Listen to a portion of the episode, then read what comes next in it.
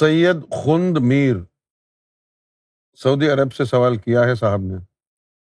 السلام علیکم وعلیکم السلام۔ آدمی کی پستی کی وجہ کیا ہے؟ اور عروج کے اسباب کیا ہیں؟ آدمی کی عظمت کس میں ہے؟ ظاہری اور باطنی اعتبار سے وضاحت فرمائیں۔ قرآن مجید میں آیا، لقد خلق نل انسان فی احسنی تقویم۔ تاکید کے ساتھ۔ لقد خلق نل انسان فی احسنی تقویم اور اس کے بعد فرمایا سما ردد نہ سما ردد نہ اسفل سافلین۔ تو اب یہ اللہ تعالیٰ نے انسان کا عروج بھی بیان فرمایا ہے۔ اور انسان کی پستی بھی بیان فرما دی۔ پہلے عروج کا ذکر فرمایا کہ لقد خلق نل انسان فی آحسنی تقویم کے تاکید کے ساتھ کہ یقین جانو۔ ہم نے جب انسان کو تخلیق کیا تو اپنا حسن اس میں قائم کر دیا۔ جب ہم نے انسان کو تخلیق کیا تو اپنا حسن اس میں قائم کر دیا۔ سما ردد نہ ہو اسفل سافلین اور پھر اگر اس انسان میں سے کسی کو ہم نے رد کر دیا۔ سما ردد نہ ہو اور اگر پھر اس کو رد کر دیا تو پھر اسفل سافلین تو وہ انتہائی پستی میں چلا گیا۔ اب وہ پستی کیا ہے؟ انسان کی، انسان کا عروج اس میں ہے کہ اس کے اندر اللہ تعالی نے جو ارواہ رکھی ہیں، جن کا مختلف عالمین سے تعلق ہے، ان کو بیدار کر کے اللہ کے دیدار تک پہنچ جائے۔ یہ اس کا عروج ہے۔ اور اگر وہی ارواہ جن کو نور کے ذریعے وہ رب تک پہنچا سکتا تھا، اگر وہی اروا نار سے طاقتور ہو جائیں، تو پھر وہ شیطان کے مقام مقام اسفل تک پہنچ جاتا ہے۔ یہ نفس جو ہے، اس کے چار درجے ہیں۔ آپ دیکھیں کچھ بلڈنگز ایسی ہوتی ہیں کہ جن کے نیچے چار پانچ فلور ہوتے ہیں اور اوپر چار پانچ فلور ہوتے ہیں۔ اسی طرح یہ نفس ہے۔ نفس امارا سے اگر تصوف مل جائے، روحانیت کا دروازہ کھل جائے، تو نور کے ذریعے نفس امارا ترقی کر کے لوامہ ملحمہ اور مطمئنہ یہ بن جاتا ہے۔ اور اگر نور کے بجائے نار اس کو ملنی شروع ہو جائے شیتانی ابلیسی، تو پھر یہ نفس امارا کتے سے سانپ بن جاتا ہے۔ سانپ سے شیشناک بن جاتا ہے۔ شیشناک کے بعد سفید رنگ کا سانپ بن جاتا ہے۔ یہ نیچے جانا شروع ہو جاتا ہے۔ اور جب یہ شیشناک بن جائے، پھر اس کے بعد اس کی تبدیلی نہیں ہے۔ پھر اس کے بعد اس کی تبدیلی نہیں ہے۔ تبدیلی کیوں نہیں ہے؟ کہ یہ امارا سے نیچے صرف تب جاتا ہے کہ جب یہ شیطان کے قبضے میں آ جائے۔ جب تک تیرا نفس شیطان کے قبضے میں نہیں ہے، بھلے امارا ہو، تو محفوظ ہے۔ لیکن کسی وقت بھی جا سکتا ہے۔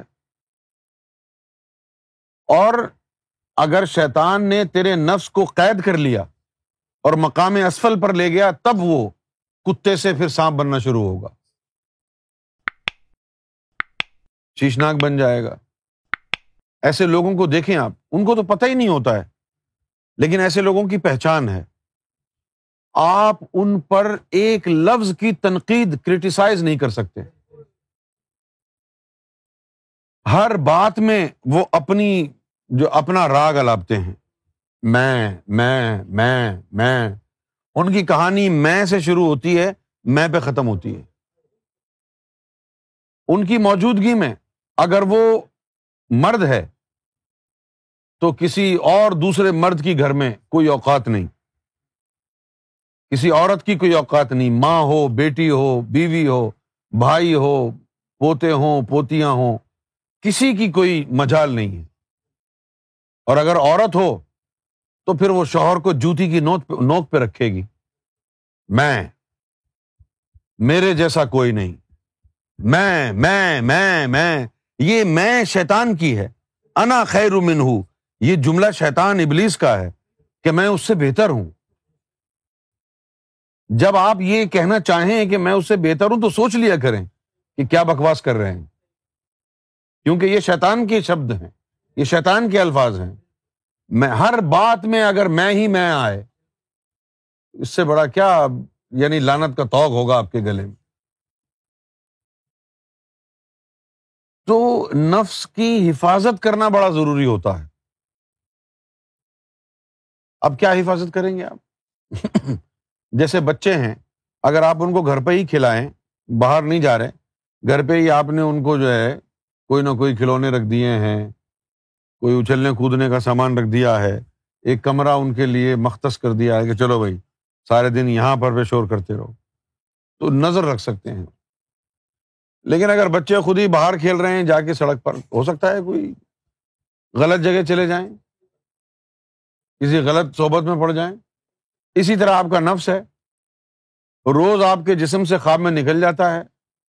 آپ کا کیا قابو ہے اس کے اوپر؟ نہ جانے کس دن وہ شیطان کا مرید ہو جائے، نہ جانے کس دن وہ مقام اسفل پہنچ جائے، نہ جانے کس دن شیطان اس کو اغوا کر کے مقام اسفل لے جائے۔ آپ تو کچھ کر ہی نہیں سکتے ہیں۔ اس سے پہلے کہ یہ نوبت آئے آپ پر، پہنچ جائیے سرکار گور شاہی کے قدموں میں۔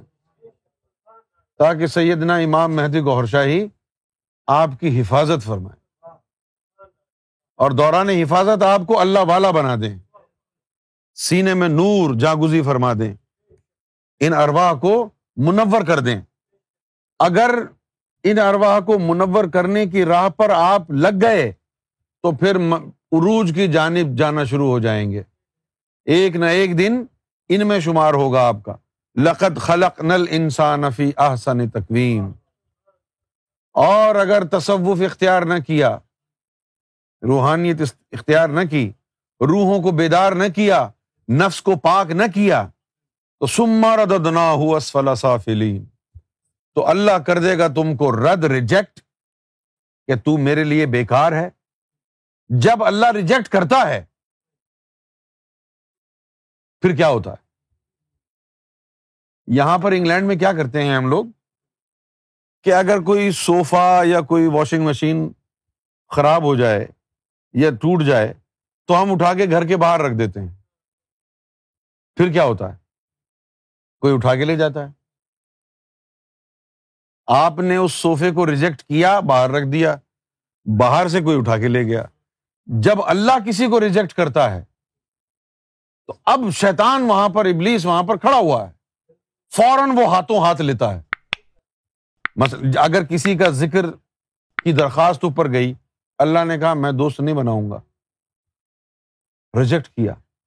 فوری طور پر ابلیس اس پر ڈاکہ ڈالتا ہے۔ کیوں ڈاکہ ڈالتا ہے؟ اللہ نے ریجیکٹ کر دیا یہ مال۔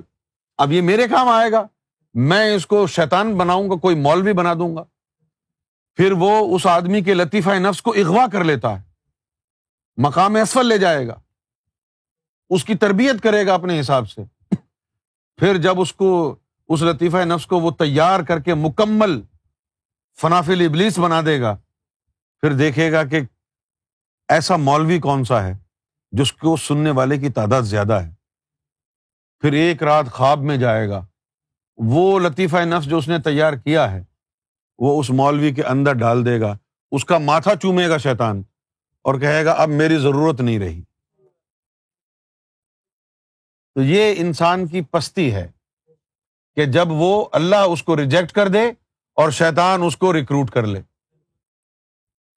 لقد خلق نل انسان فی احسن تقویم۔ یہ تو وہ لوگ ہو گئے جو عروج کی طرف گئے اور اللہ کا حسن ان کے سینے میں سما گیا۔ اور ان کا لقب، اللہ نے کہا، اب یہ محسن ہو گئے۔ لقد خلق نل انسان افی احسن تقویم۔ جن کے اندر حسن ربی کا قیام ہو گیا، وہ محسن ہو گئے۔ اور پھر محسنوں کے لیے فرمایا کہ ان اللہ قریب۔ من المحسنین، کہ اگر اللہ کو ڈھونڈنا ہے تو محسنوں کے آس پاس ڈھونڈو، اللہ مل جائے گا۔ اب یہ میں نے آپ کا سوال پورا بیان کر دیا ہے کہ عروج کی طرف کیسے جانا ہے اور پستی کی طرف کیسے جاتے ہیں۔ ویسے آج کل پاکستان کی قوم کا حال دیکھیں تو یہی ہے سما ردنا ہو اسفلا صافلی